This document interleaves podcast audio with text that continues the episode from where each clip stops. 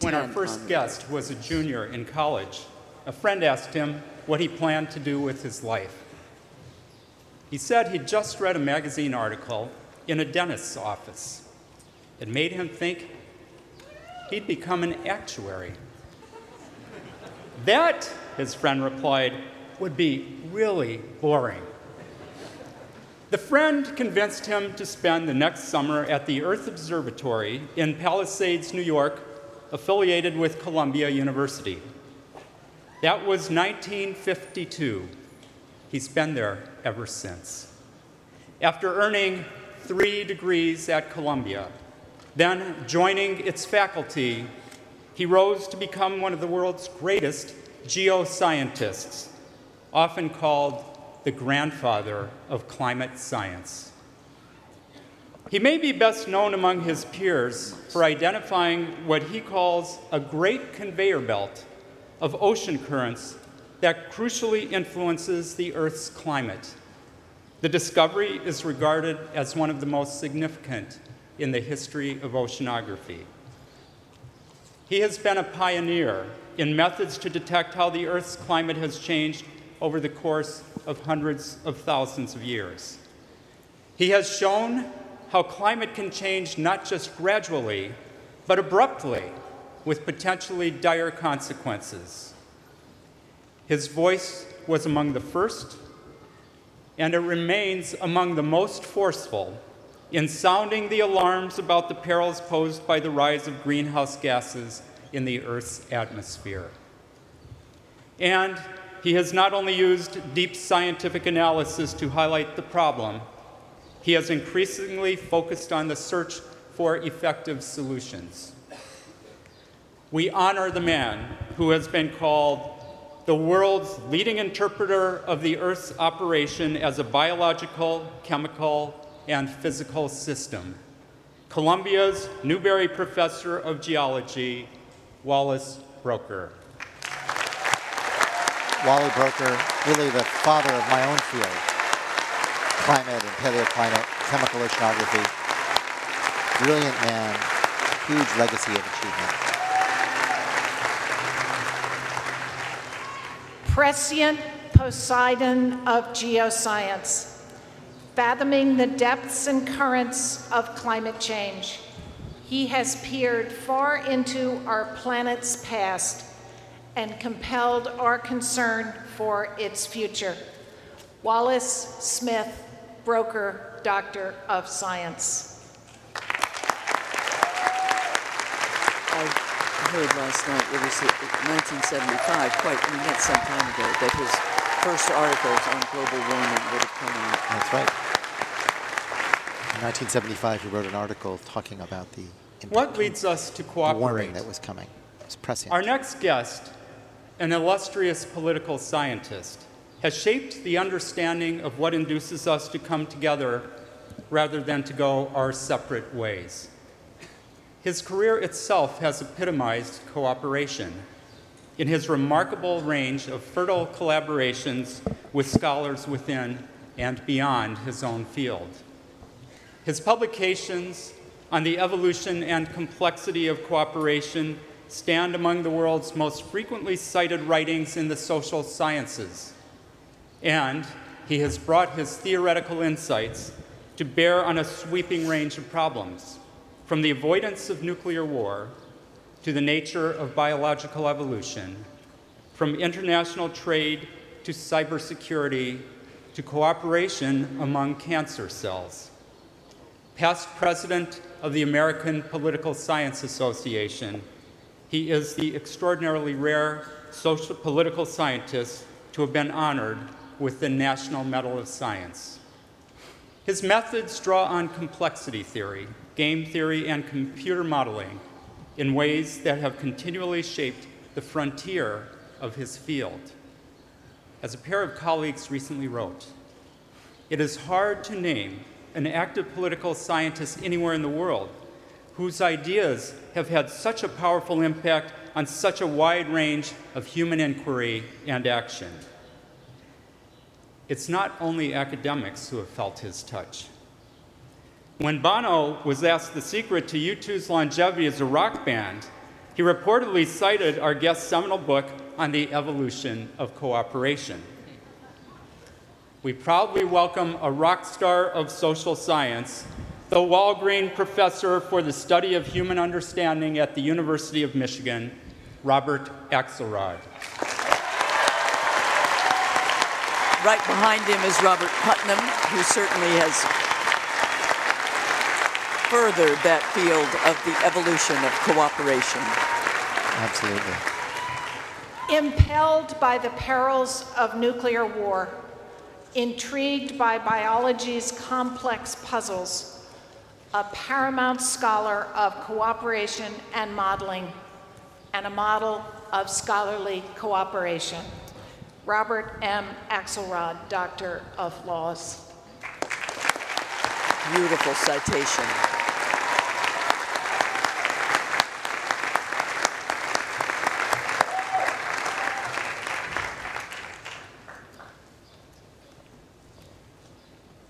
What's that smell? You should ask our next guest. One of the, world, one of the world's foremost experts on the biology of sensory perception.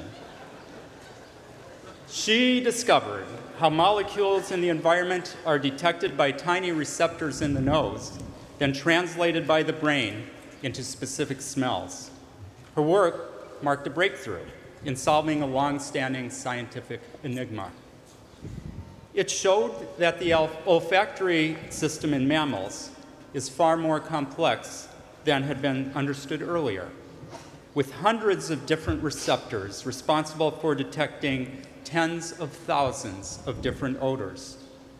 Born in Seattle to a mother who loved word puzzles and a father who was an electrical engineer, she developed an early fascination with science. As a postdoc at Columbia, she played a crucial role in first identifying odor receptors. Then, as a member of the Harvard Medical School faculty for a decade, she broke open her field by showing how the brain organizes signals from those receptors to let us perceive a vast multitude of scents. For her path breaking discoveries about the olfactory system, she shared a Nobel Prize in 2004. And thus she discovered the sweet smell of success.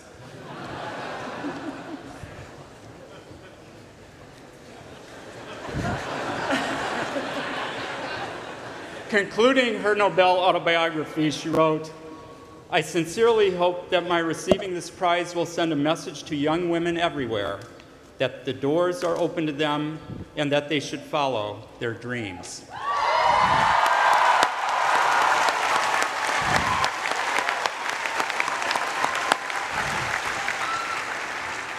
We welcome back to Harvard an investigator of the Howard Hughes Medical Institute, a professor at the University of Washington, and a leading member of the Fred Hutchinson Cancer Research Center, Linda Buck. Linda Buck, a brilliant medical researcher. How we recognize smell. I mean, imagine. And she's being escorted by uh, Catherine Dulac.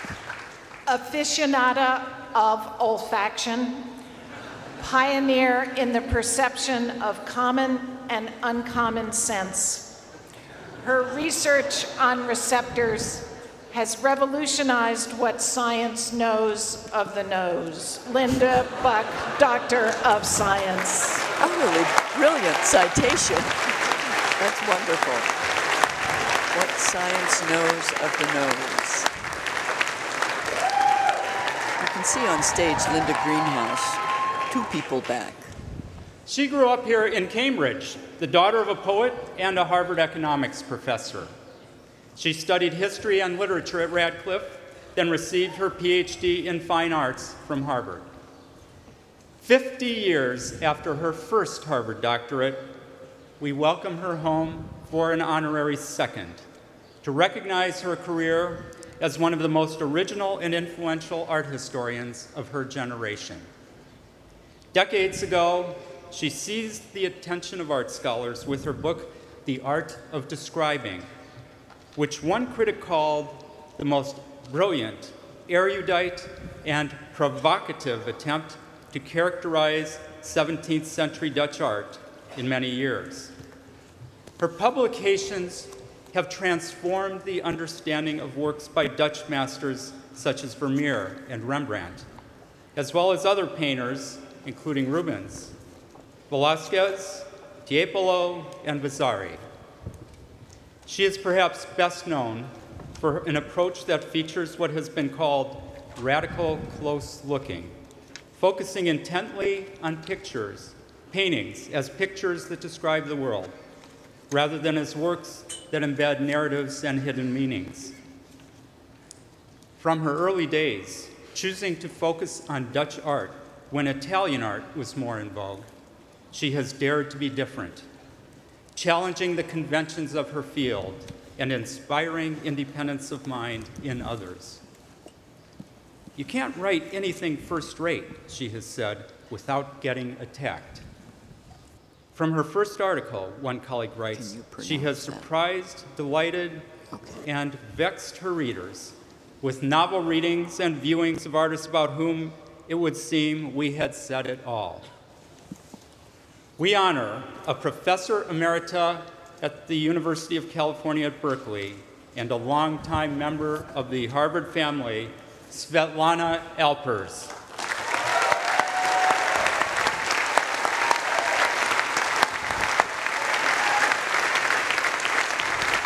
Art historian, twice doctorate. connoisseur of the craft of informed looking, transformative force in the history of art. She posits that pictures need eyes and not words, and spurs us to see the familiar anew. Svetlana Leontief Alpers, Doctor of Arts. Beautifully eloquent.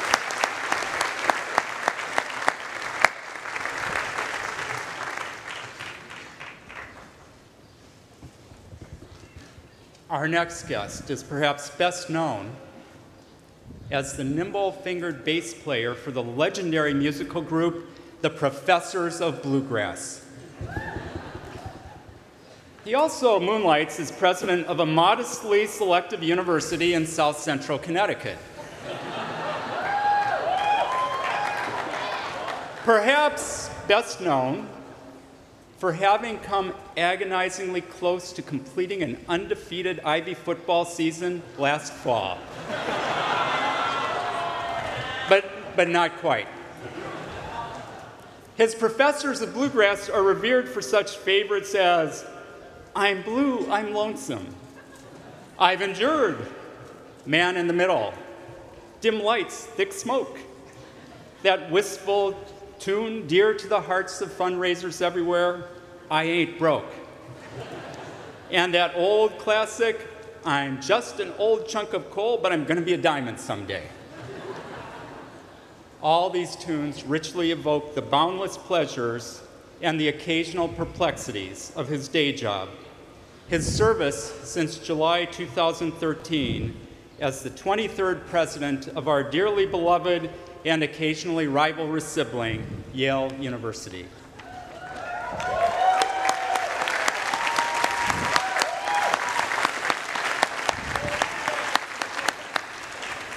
After college at Stanford, he landed in New Haven some 35 years ago. Since then, he has done just about everything a Yale man possibly could do.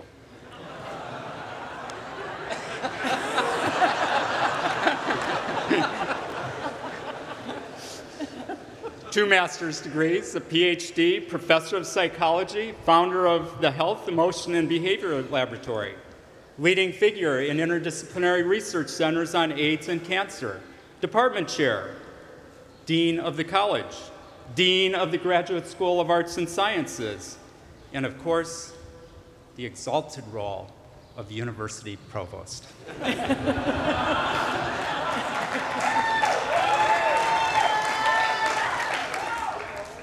He is an extraordinary scholar, a pioneer in developing the concept of emotional intelligence, or EI. He is an extraordinary teacher, winner of Yale teaching prizes, and mentor to countless grateful students. Above all, he is an extraordinary human being, an embodiment of the emotional intelligence that he studies in others, and someone who, in one colleague's words, is just an astonishingly human guy. Not only that, but he assures us he has already signed up for CS50 next fall. With familial pride and a hearty bow, wow, wow,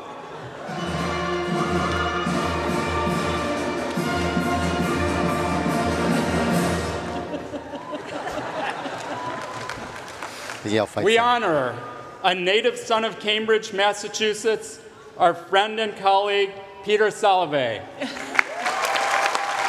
is wonderful. Do you know him, Michelle? I know Peter. I serve on his uh, Yale's advisory council. We meet with him twice a year. He really has an extraordinary commitment to the quality of education for undergraduates there. superlative psychologist and bulldog in chief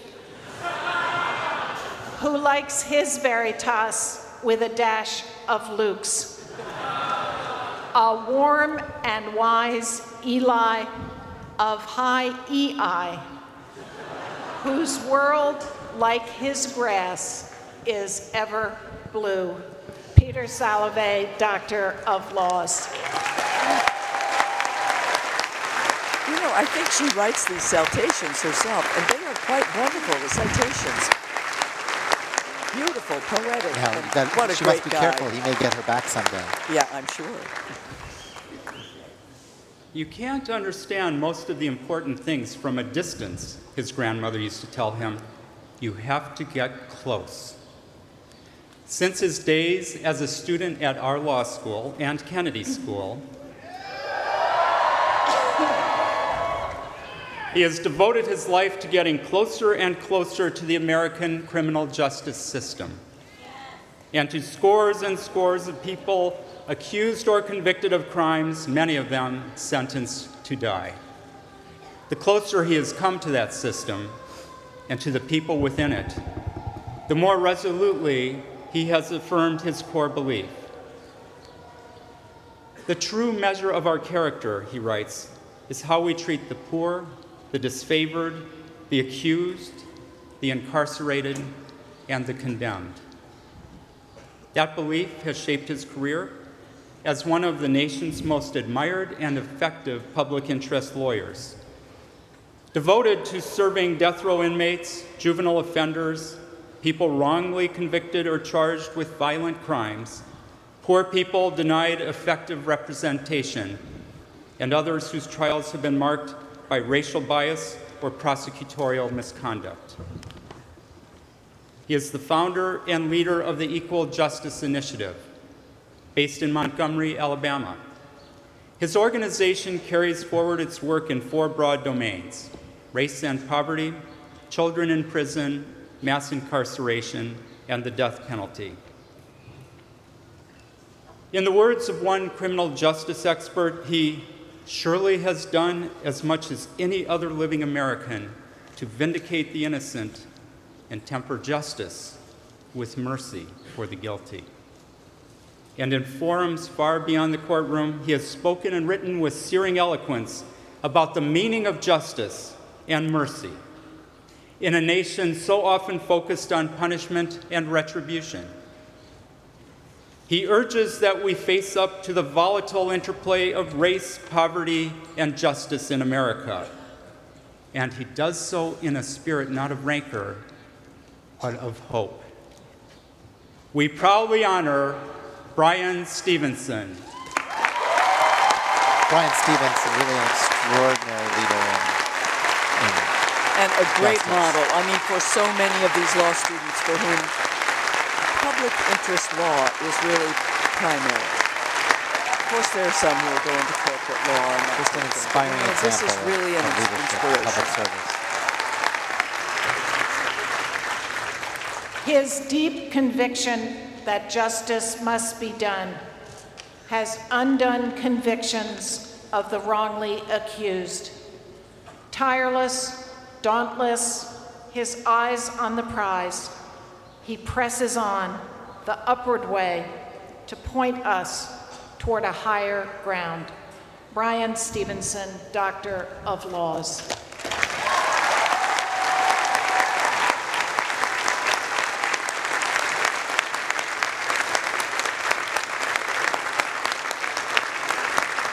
What a wonderful choice. Really, our commitment to public service. She started out teaching high school in Deep Creek, Virginia, a stone's throw from wetlands, a stone's throw, throw from wetlands known as the Great Dismal Swamp. In the years to follow, she emerged as a preeminent figure in American education and a historic figure at Harvard. A graduate of Purdue and Columbia, she led Barnard College's education program for a decade. She built an academic career as one of the premier scholars of the history of American education and of women in education. In, 19, in 1974, she became a vice president of Radcliffe College and a professor at the Harvard Graduate School of Education.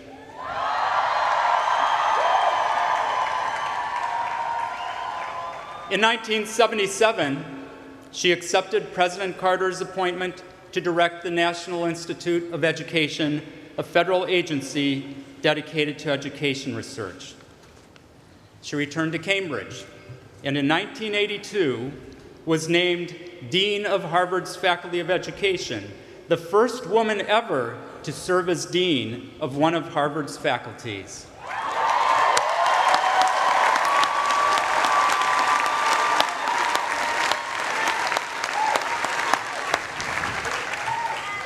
She led our ed school with distinction for nearly a decade. She sharpened its focus on K 12 public schooling. She deepened its attention to the persistent inequalities in American education. Her trailblazing has never been about seizing the limelight, one colleague writes. It has always been focused on bringing her enormous energy, political instincts, and good judgment to the labors of leadership, scholarship, and community building. She has served as president of both the Spencer Foundation and the National Academy of Education, as chair of the Carnegie Foundation, as vice president of both the American Historical Association and the American Academy of Arts and Sciences. When educational institutions look for leadership and wisdom, they know where to turn. Today, it is our turn to salute our own Charles Warren Professor of the History of American Education Emerita, Patricia Graham. Here she is. Her escort right behind her is um, Sara Lawrence Lightfoot from the School of Education. But Pat Graham, very well known in this community and in this university. How schooling can foster both knowledge and virtue has set the syllabus for her singular life. An adroit leader and trusty trustee, she has not just illuminated history, but made it. Patricia Albjerg Graham, Doctor of Laws. Most years, Harvard includes at least one member of our retired faculty on the list of honorary degrees, and this year it's Patricia Graham. As a boy in the former Belgian Congo, he accompanied his father, a pastor, to minister to the sick. One day, a sick child asked the pastor for medicine. The pastor explained he was not a doctor. And so, thought the pastor's son, a doctor is what I must someday be. As he grew up, he saw the distressingly poor medical resources for women in his country. So he went to France, where he studied to become a gynecologist. In the years since, he has emerged as a heroic figure in the Democratic Republic of Congo.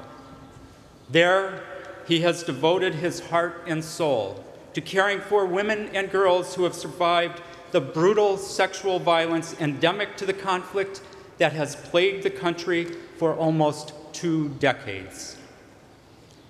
Militias and gangs have deployed rape as a weapon of war, bringing devastation to individuals, families, entire communities. He founded the Panzi Hospital, known worldwide for its leadership in treating survivors of sexual violence. There, he directs a program that tends not only to his patients' physical abuse, but to their psychological trauma as well. And he does not stop there. He seeks the survivors' reintegration into society through vocational programs and access to social services. Countless women and girls have been the beneficiaries of his care. Far beyond his hospital, he has become an impassioned international advocate for Congolese women, demanding attention to the barbarity that they continue to endure and urging an end to the violence. In 2012, armed intruders took his daughters hostage. They shot his security guard to death.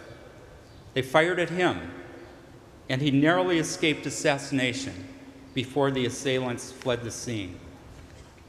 Still, he carries on. A recipient of the Sakharov Prize for Human Rights and numerous honors worldwide, he maintains his faith and courage in the face of the unspeakable. The power of darkness will be defeated, he insists.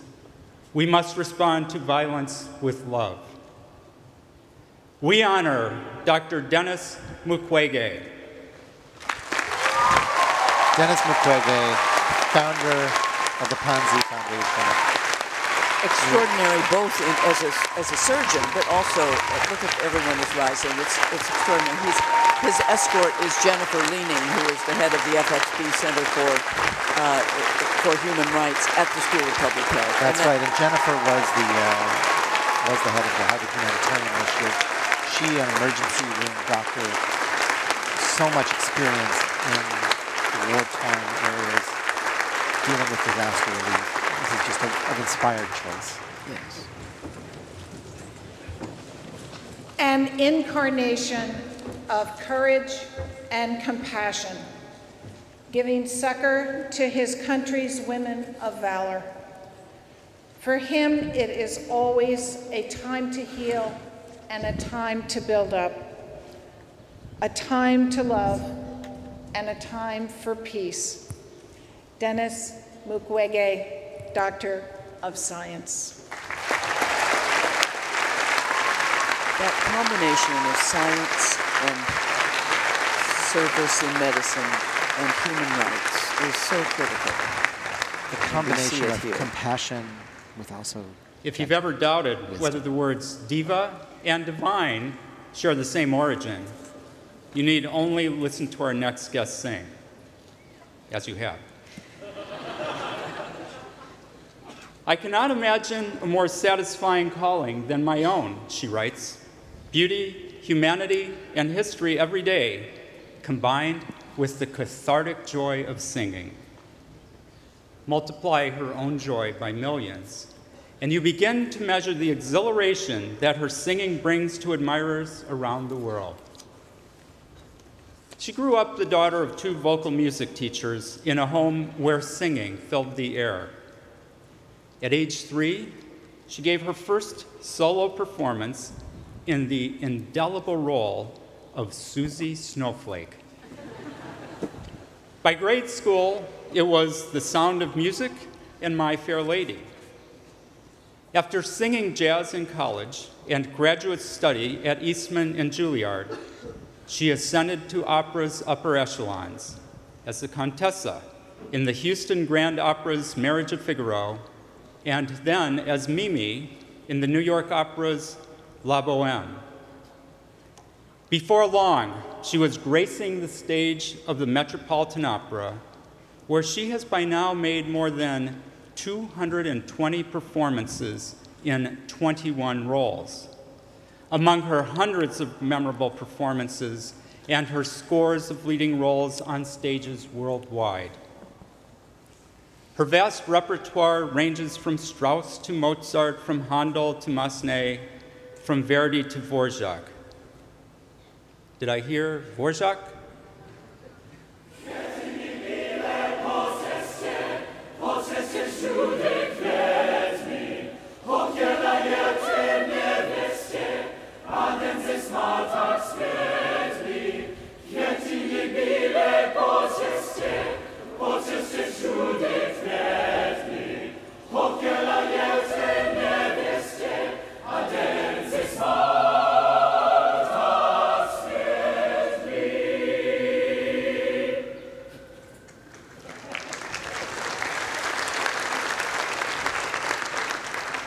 Acclaimed by critics, beloved by audiences, she is known for a soprano voice described as sumptuous, magnificent, transcendent.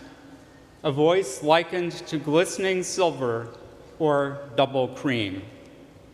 Opera star, recording artist, champion of new music, sometime jazz and indie rock singer, author, television host, teacher, literacy advocate, fashion icon, Broadway leading lady, recipient of the National Medal of Arts, possessor of what many have simply called America's beautiful voice. Singers, she once wrote, have a complicated relationship with applause. I ask that you join me in making this an extremely complicated moment for Renee Fleming.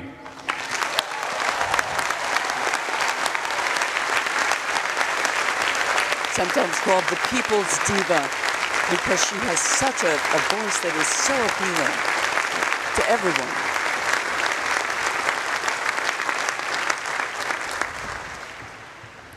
Consummate Contessa, soprano, soprano sublime, exalting her art for exultant audiences, renowned for her arias, but not for her airs. When her voice soars, our hearts sing. Renee Fleming, Doctor of Music.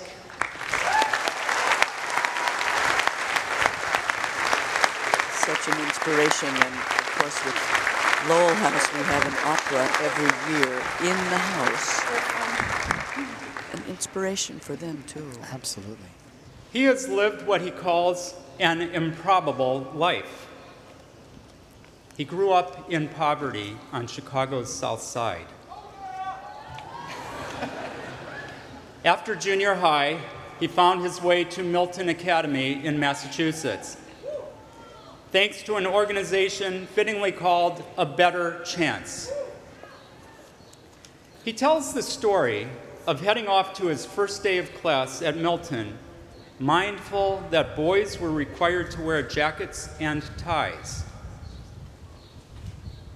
He arrived at class in his best jacket, a sporty blue windbreaker fresh off the rack from Sears. He looked around at the blue blazers and tweed and realized he'd entered a totally unfamiliar world. Not just a different place, he has said, but a different planet. He learned to navigate Planet Milton, then Harvard College. After a fellowship year in Sudan, he conquered Harvard Law School.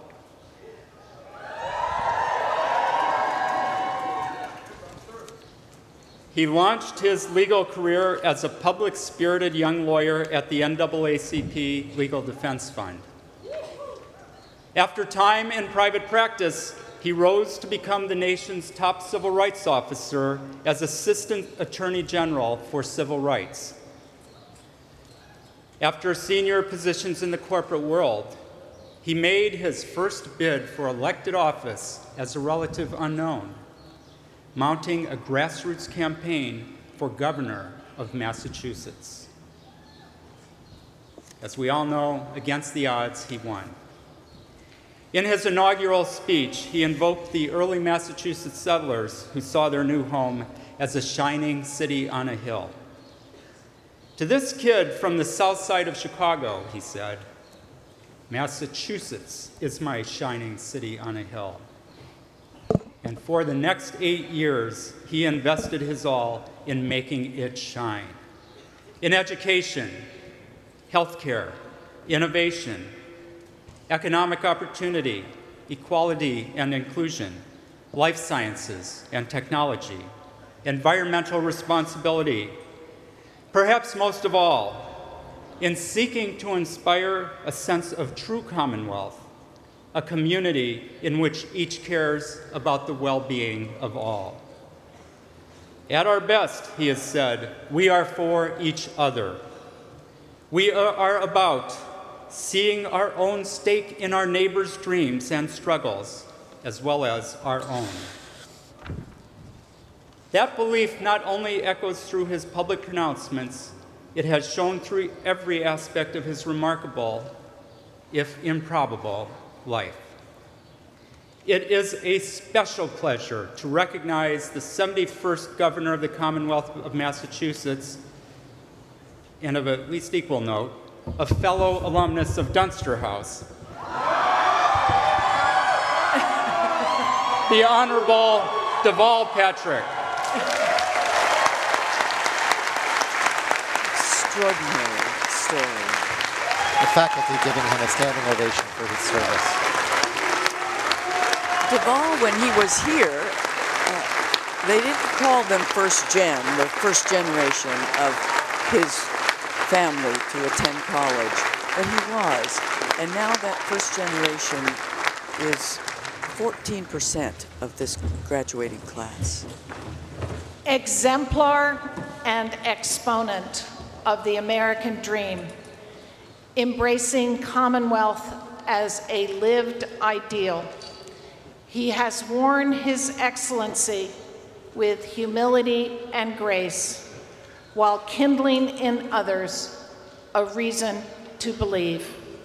Deval L. Patrick, Doctor of Laws.